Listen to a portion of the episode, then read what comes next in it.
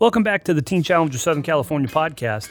Before we get started, we wanted to let you know about a 24 7 prayer and help referral line that Teen Challenge of Southern California just launched. No matter what your need is, if you're anxious or worried or stressed, you can call anytime, any day, and a Teen Challenge staff member is there to pray with you. The number is 888 520 0620. Once again, that number is 888 520 0620. We're so glad that you've chosen our podcast today. We know that there's thousands of podcasts that you could be listening to, and you've chosen to listen to ours, and we thank you for that. Up next in this series are the brand new sessions, fresh off the press from our very first Spiritual Emphasis Online.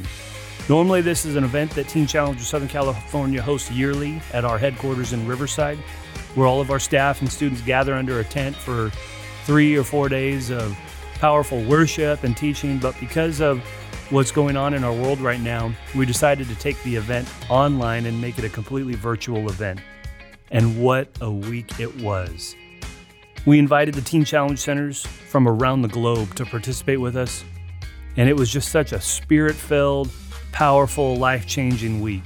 We had messages from Don Wilkerson, Jim Cymbala, Nicky Cruz, Gary Wilkerson, and many, many more. Lives were changed forever. Today, you're going to hear a great word from Daniel Bentley, who's a pastor at Maranatha Chapel in San Diego, California. He's a great friend of Teen Challenge. As you listen to these sessions, our prayer is that you would sense God's presence, that you would hear his voice, and most of all, we hope that you're encouraged in the Lord today through these podcasts. Remember to subscribe today to our podcast if you haven't already done it. Be encouraged today.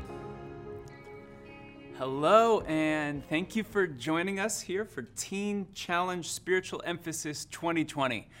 My name is Pastor Daniel Bentley, and I'm one of the pastors here at Maranatha Chapel in San Diego. And was blessed not that long ago to go down to Teen Challenge and preach to the guys down there and just made a really great connection uh, with, with some of the guys and have gotten to know uh, some of the leadership down there. And just am so blessed to be able to partake in this ministry with you guys. And I'm excited about the theme of the conference that you're all having right now that Jesus is Lord of all. And if I could just get you to say amen to that from the top of your lungs on the other side of that screen, that would just be fantastic. So, uh, since I can't engage with you, I just need to know that you're going to do this. I'll say Jesus is Lord, and then I want all of you to shout amen. Jesus is Lord. Amen. He's Lord. And that's good to remind ourselves of, um, especially in a time like this where we're facing these unprecedented times. There's a global pandemic, and the world is in upheaval. But praise God that the things that are outside of our control, those things are under His authority. Amen? And just as Jesus walked on top of the waves in the midst of the storm, those waves were threatening the lives of the disciples and crashing over the sides of the boat. Well, Jesus walked on top of the waves. He wasn't being taken down by the waves. And I, I, hope that blesses and encourages you as it does me to know that Jesus is Lord of all. So, with that, we're going to go ahead and jump into our time of Bible study. Um, and uh, for that, I want to look at Psalm chapter 1. Psalm chapter 1. And the title of my message for you guys today is A Tale of Two Paths. And I'll set the, the study up like this. When I was young, there were these books that were popular. They were known as choose your own adventure novels. And they were popular back in the 80s and 90s. Um, the idea was invented by a guy named Edward Packard. And he was usually a pretty creative guy, and so he liked to tell his kids goodnight stories. Um, but one night he was just tired from a long day at work. And so, in the middle of his story, um, he, he pitched an idea to them. Why don't you guys tell me where you think the story should go next? And so they kind of pivoted and dictated where the story went from there, and off they went. And an idea was born in his head at that moment. This idea for an interactive book series where the, the one reading the book could determine where it went. And so that's what he came up with these choose your own adventure novels. And I can remember just gobbling those things up as a kid. And for example, you would come to the bottom of a page and it would say in the book, You come upon a closed door. If you want to walk through the door, turn to page 12. If you want to run away from the door and down the hall, then turn to page 24. And so then you would make your choice and either go through the door or run away, and you got to be in charge of the story, which was the really cool thing about those books. You were not only reading the book, but you were actively engaging with it. You were in charge of the, the narrative or the arc of the story. And you had to choose carefully, though, because some of those choices, if you chose wrong, it would end in death. And so, uh, with each choice you made, the book would remind you choose carefully, because once you've chosen, you can't go back and unchoose it. Now, of course, that never stopped me or most other people who read the books from going back and unchoosing things when we didn't like the way that they played out. And what I would typically do is I would go through and read all of the different endings of the books. And, some of them, were, there were quite a few, as many as 38 different endings. And I would lay all, all the endings and I would pick the one that I liked the best. And here's the reason I bring that up. As I, I think about this particular psalm, which is going to lay out for us these two paths that we can choose to walk down, it got me thinking man, wouldn't that be great if real life worked like those choose your own adventure novels? Where we could lay out all of the paths and all of the choices and all of the options that life presents us with. And then we could see how each one of those choices was going to play out. And then we could pick the one that we liked best. For that matter, I thought, wouldn't it be great if you had chosen something or gone down a path and then you didn't like the way it played out, and so you could turn around and unchoose that thing? It would be wonderful, of course. But we know life doesn't work like that, right? What's been done has been done, what's been chosen has been chosen, and what's been said has been said. And our choices, we make our choices in the beginning, but in the end, those choices end up making us. So it's hard. We have to deal with the consequences. But even that being said, one thing I'm here to remind each and every one of you of is this idea that even though we can't go back and undo things that have already been done, that doesn't mean we can't change the narrative or the arc or the trajectory of our story moving forward. You see, at the end of the day, each and every one of us is in charge of how our story plays out. And that's just really wonderful news. And here's why it means that if you, if I, if we don't like the way that our story is being told or playing out, then we can choose a new path. And that's what we see here in Psalm 1. You see, in Psalm 1, we're presented with a choice between two paths. And these two paths, I'm defining them as the path of the righteous or the road of the righteous and the way of the wicked. So we have these, these two paths. Now, by the way, I love the simplicity of that. Just two simple choices the road of the righteous or the way of the wicked.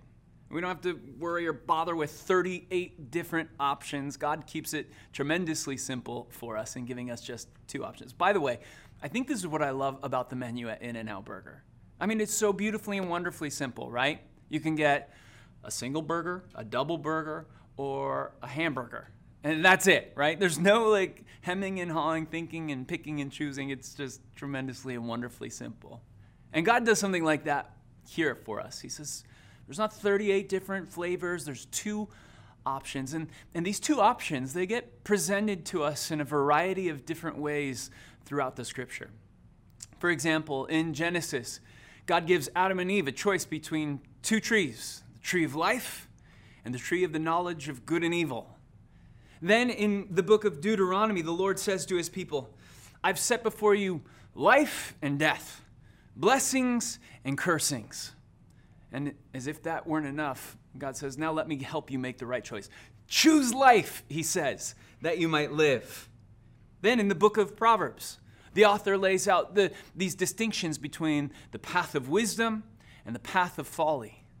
Then you come all the way to the New Testament, and we find Jesus in his most famous sermon, the Sermon on the Mount laying out these two choices in a variety of ways. He talks about two roads the wide road and the narrow road, two gates, two destinies, two paths. Which path will we walk down? That's the question. Let's go ahead and, and read through this, uh, this first psalm, and, and then we'll go back and discuss it. He writes, Blessed is the one who does not walk in step with the wicked, or stand in the way that sinners take, or sit in the company of mockers but whose delight is in the law of the Lord, and who meditates on his law both day and night.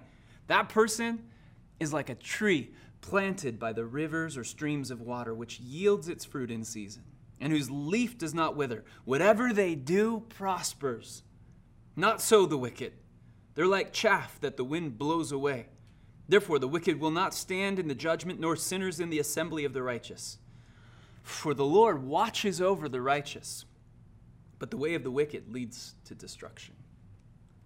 So here we have this introductory psalm. It, has been called the Gateway Psalm because it opens the door to all the psalms. And in the outset, the psalmist begins by telling us that the road of the righteous is the blessed path. He says, Oh, how blessed is the man, is the woman who walks in this way. And by the way, that word for blessed, it's written in the plural tense in the Hebrew language. So we might better translate that first sentence Oh, the many blessings. And, the word blessed can also be translated happiness. So it might be, it might rendered, you could render it this way. Oh, how very, very, very happy is the man or the woman who. So this, this is how it's setting up. The psalmist is saying, Do you want to be blessed? Do you want to live a happy life, a God saturated life? Do you want to prosper in all that you do and be fruitful? Do you want to flourish? then this is how you do it. He says, Blessed is the man who what? Does not walk in step with the wicked. So, in other words, the first thing that we need to note is if we want to walk the road of the righteous, then we need to pay close attention to the people that we're hanging out with. And for good reason.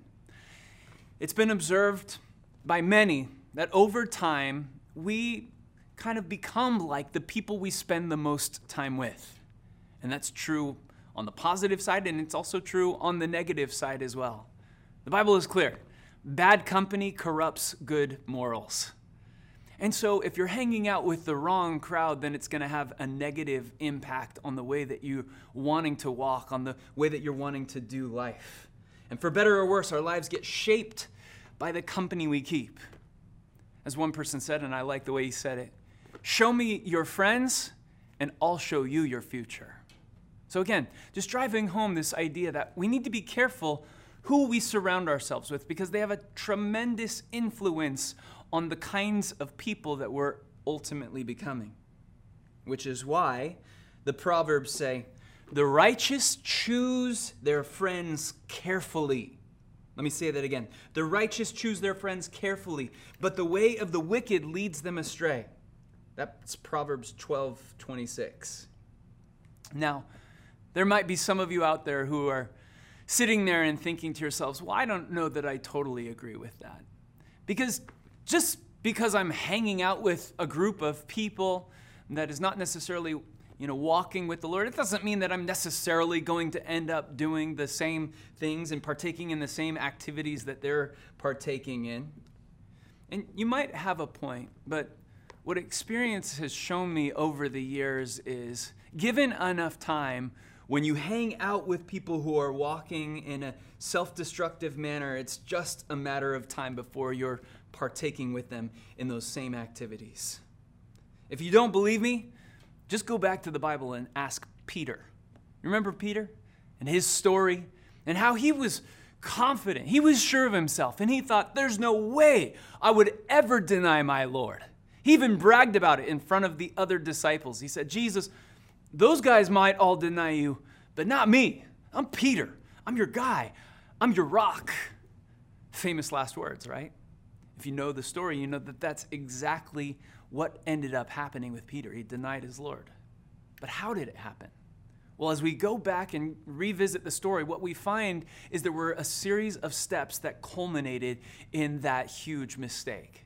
And it all started when he began to follow Jesus at a distance. He was no longer walking in fellowship with Jesus. And by the way, he wasn't walking in community with the other disciples. He, his walk, it got hindered and hampered, and that led to him standing at the fire of the very men and women who were responsible for arresting Jesus.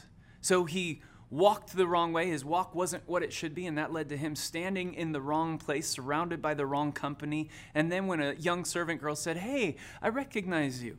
You were there with Jesus, you're one of his followers. That's when he made that fatal mistake and denied his Lord.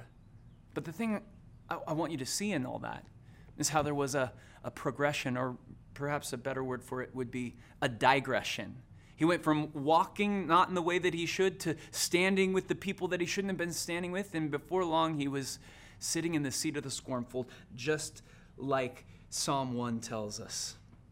And by the way, I want you to note that that's always how backsliding works. It never happens in an instant, it's almost always a slow, gradual process. You may even want to jot this next sentence down. Big sins always start with small compromises. I've talked with a number of people over the years who have just made a mess of things with their life and, and their family situation is in shambles and we're sitting there in my office and in one way shape or another they'll say something to me along the lines of how did this happen? It wasn't supposed to play out like this. How did i end up here? And inevitably as we go back and begin to retrace the series of choices that they made that ended them up in my office, what we find is that there was not always just one big mistake, but more often than not, it was a series of small decisions, small compromises along the way that led to the big mistake.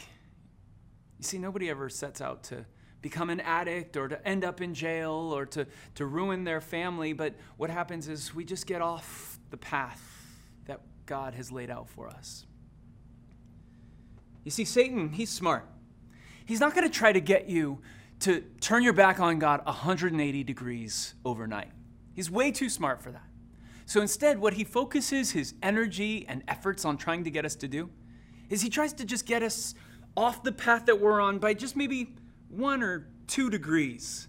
And he knows that it might not seem like a big deal at the time, but over the course of a lifetime, if He can get us off track, the trajectory of our lives will take us further and further and further away from Jesus.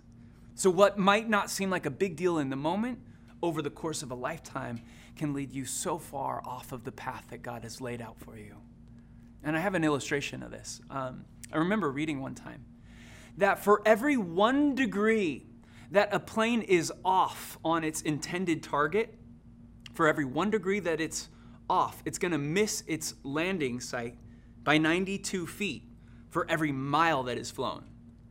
So, what that means is over the course of 60 miles, that pilot will miss his landing spot by one mile, which, I mean, in the scheme of things, doesn't seem like that much.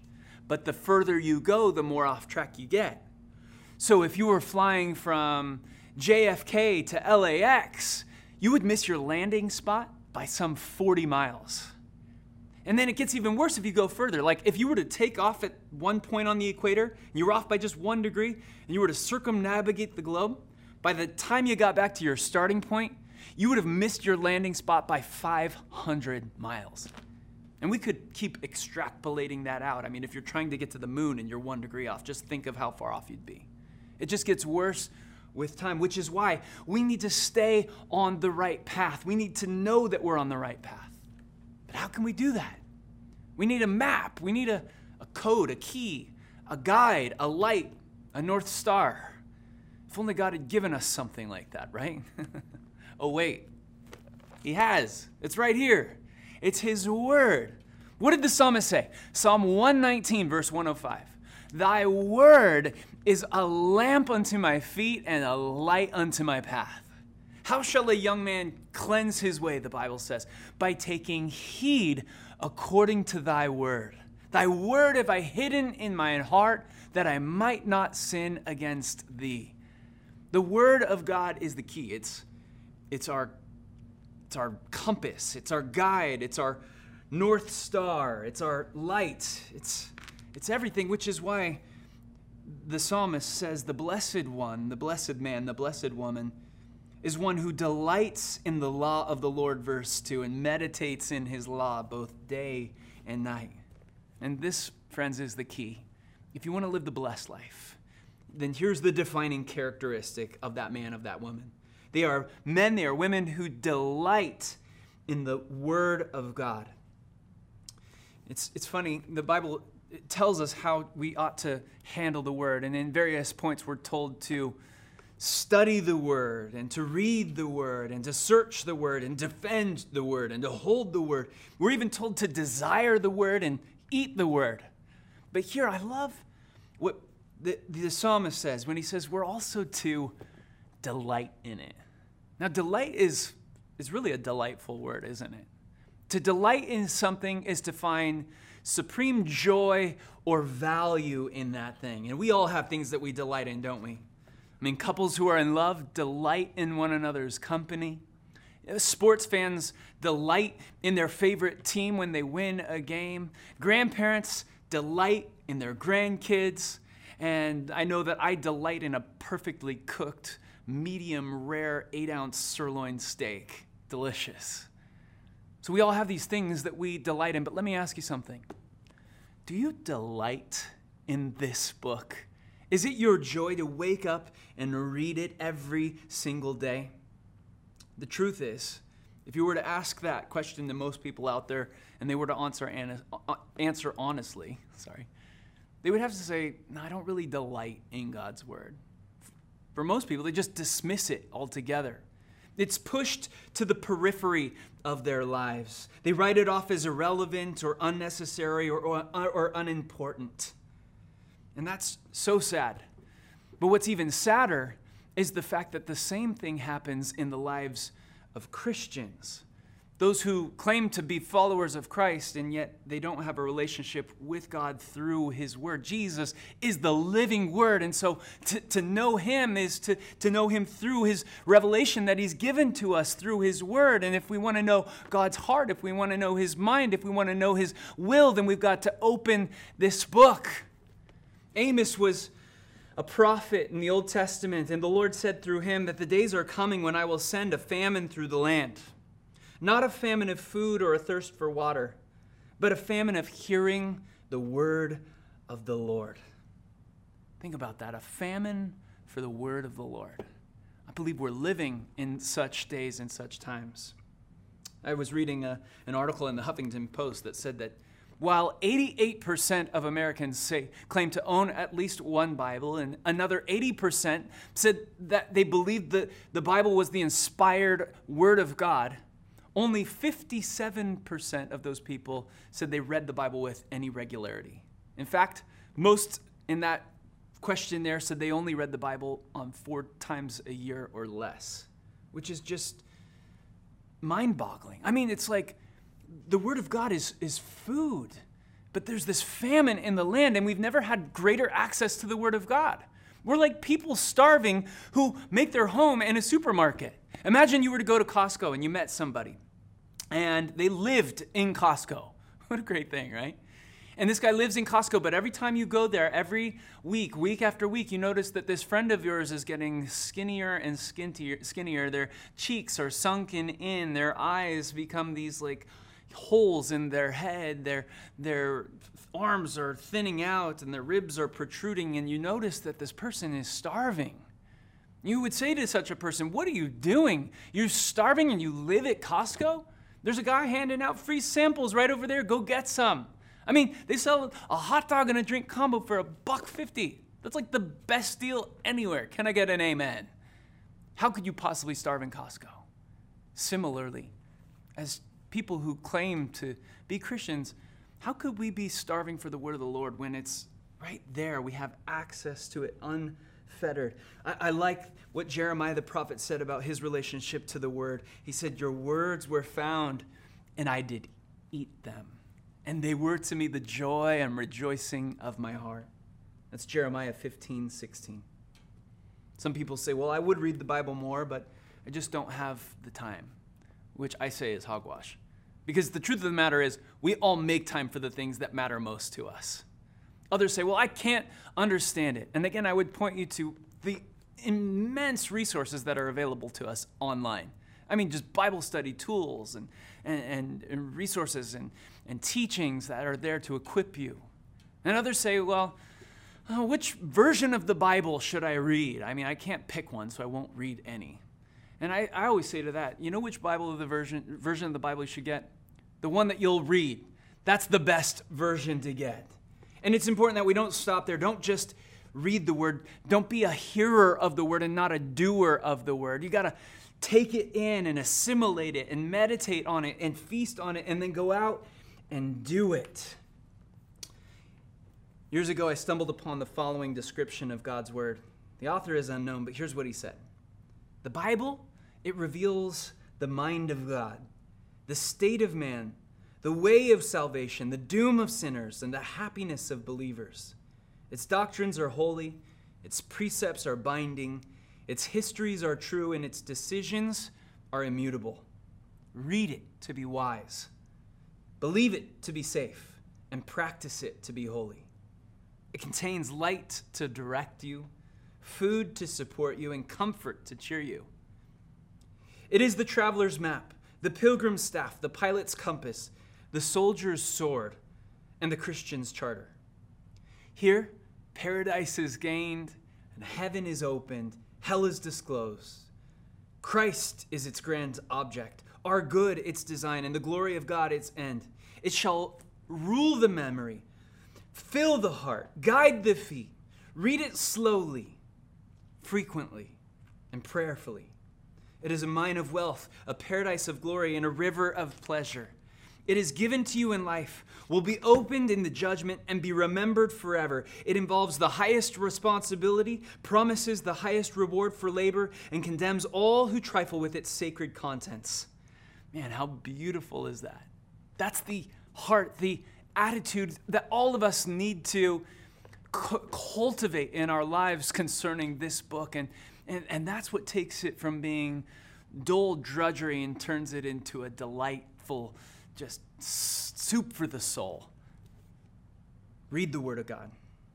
Now, those are the options. You can choose to walk in the way of the wicked, or you can delight in the law of the Lord and thus walk down the road of the righteous. Now, what will be the result? We want to know. Well, that's what the psalmist goes on to describe for us in the rest of the chapter. He says, The person who delights in the law of the Lord, the one who reads the word, is like a tree planted by streams of water which yields its fruit in season, and whose leaf does not wither, and whatever they do prospers. They'll be like a tree. Now, the imagery here is of something that is sure and strong and steady. If you, you see a big oak tree, that thing is not getting moved. I mean, it's got roots that go down deep, and that allows it to weather whatever storms may come its way. But you'll notice that this tree that he describes is not only strong and well watered, but it's also fruitful. Now, the fruit here, it, it, speaks of a couple of different things. First of all, on a personal level, the fruit in your life from reading the Word of God, you'll, you'll be joyful, you'll be more loving, more patient, more kind. You'll be filled to overflowing with abundance of goodness, and godlike character will form in you. These are the fruits of the Spirit, as described to us there in Galatians chapter 5, verses 16 down through around verse 24 or 5. So we have the fruit of the Spirit in our lives. We're loving, we have joy, we have peace, we have the presence of the Spirit. And beyond that, on a on, on, on more like a ministerial level, the fruit in our lives speaks of effectiveness in ministry. You'll be fruitful in the, in the sense is you'll have an effect with other people. When you share with them, they'll listen. They'll want to know what you have to say because there'll be something in you that draws them to you and they'll want to hear from you about this good God who has a plan for their lives. And it'll give you a platform from which you can preach the gospel of Jesus Christ and see others brought into the kingdom of God. And, and that's why we're here, that's why we're on this earth. God put you where He put you for a reason and for a purpose. Satan wants you dead. Satan is a thief and he came to rob, kill, and destroy. But you know what? You're still alive, and because you're not dead, that means God's not done. Somebody say, Amen. And He's not done with you. He has a plan and He has a purpose for your life. He wants you to be fruitful and effective in ministry. He wants fruit to abound your account. He wants others to come into His family and take part in His kingdom because of the word that gets shared through you. But you can't share what you don't have. You can't give what you haven't first received. And so we've got to root ourselves in the Word. We've got to feed on the Word. We've got to know the Word so that we can then share the Word with others. Then we'll be like that tree that prospers in everything it does. You'll have like the Midas touch, the golden touch. Standing in contrast to that, not so, he says, the wicked, verse 4. They're like chaff that gets blown away. Now, this picture of chaff, well, it harkens back to a, an ancient practice in those times when you were harvesting wheat. You would take the wheat in its husk up to the top of a high hill where there was a strong wind, and then you would have a mallet or animals walk over it or trample on it, or you would take that mallet and beat the wheat so that it was separated from the husk, the edible part from the shell. And then you would take a big blanket and all the wheat on top of it, and you would throw that wheat up into the air. And the chaff or the, the husk that's unedible, it serves no purpose. That would be blown away by the wind, and the heavier wheat would fall back down because it's substantive. It's got something to it. And what he's telling us here is the way of the wicked, man, those people, they have no substance. It seems like they've got life, but eventually they just, they're blown away. They never leave their mark. And ultimately, the way of the wicked leads to destruction and death. This is something that so many of us know all too well. In the end, this path diverges, right? We come to this fork in the road. And in verse 6, we get the conclusion of the two paths. The Lord watches over the way of the righteous, but the way of the wicked leads to destruction. So, which path are we going to walk down? The, the way of the righteous or the way of the wicked? Now, obviously, all of us at this point would say, I want to choose the road of the righteous. It's clear cut. It, it is as clear as the nose on my face. It's as clear as day. I want to walk down the road of the righteous. We have the two choices laid out before us, and we'd all say, I want to walk down the road of the righteous. And yet, none of us does. At various points and to various degrees, we all turn off of it. We get on detours. The Bible says that we're like sheep who go astray. And every one of us, the Bible says, has turned aside.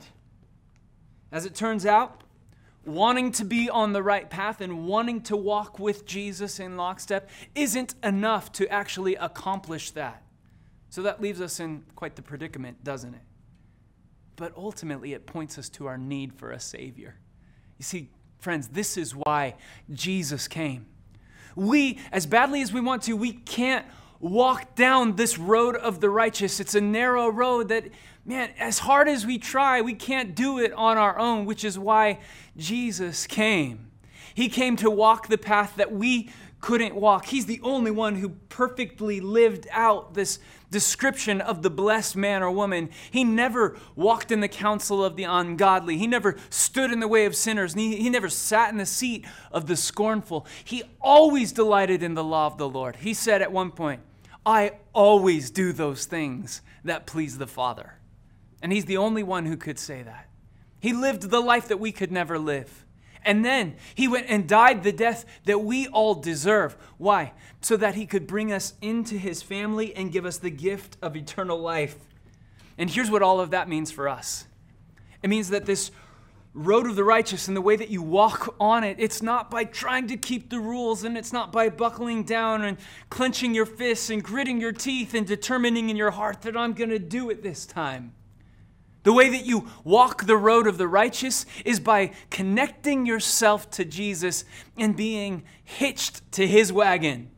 You see, the way is not just a road that we walk down, it's a relationship that we step into. And I say that because of what Jesus said. In John chapter 14, he said to Thomas, I am the way, I am the truth, and I am the life. Whoever comes to the Father must do so through me. There's no other way to heaven except through me. You want to walk on the way, then you walk with Jesus. It's not about keeping the rules, it's about walking in relationship. It's about trusting Him. It's about staying connected to Him. It's about following Him and loving Him and knowing Him. It's all about Jesus, friends. And that's why we come to this book, because herein we are given this revelation, this picture of who Jesus is. The whole story of the Bible from cover to cover, from Genesis to Revelation, all of the 66 books and all of the chapters and all of the stories, they ultimately point us to Him. They're all about Him. They find their fulfillment in Him. And so we look to Jesus. Let's go ahead and bow our heads and pray. Thank you, Father, for this word and this time together. And I, for one, am convicted by this, this powerful psalm, Lord. And I know many of my brothers who are, are listening to this are feeling the same conviction of the Holy Spirit. And so, in a fresh way, Lord, may each one of us surrender our hearts and lives to Jesus. Yet again, if we have already done so, we need thee. Every hour we need thee. God, I pray that you would take our hearts that are prone to wander. Lord, we feel it, and bind them to thine own, God. Help us to see the error of our way. And where we've gotten off track, Lord, bring us back to the foot of the cross. That you are the way, Jesus. And if the Spirit of God is convicting you right now, then you just say this prayer after me. I'll say a prayer and you can repeat it in your own heart or you can pray it out loud and just solidify in your own life this moment as, as a turning point that you're connecting yourself to Jesus. Just say, Dear Jesus, I'm so sorry for the things that I've done wrong. I'm so sorry for turning aside and getting off the way. I've bought, I brought pain to myself, I've brought pain to others, and I've brought pain to you. But I thank you, Jesus, that you're a forgiving God, that you're a loving God that you restore lost sinners, that you go after lost sheep, that you said, I came to seek and save the lost. And that's me. Forgive me, Jesus. Fill me with your Holy Spirit. And help me to walk with you each and every day. In Jesus' name, amen.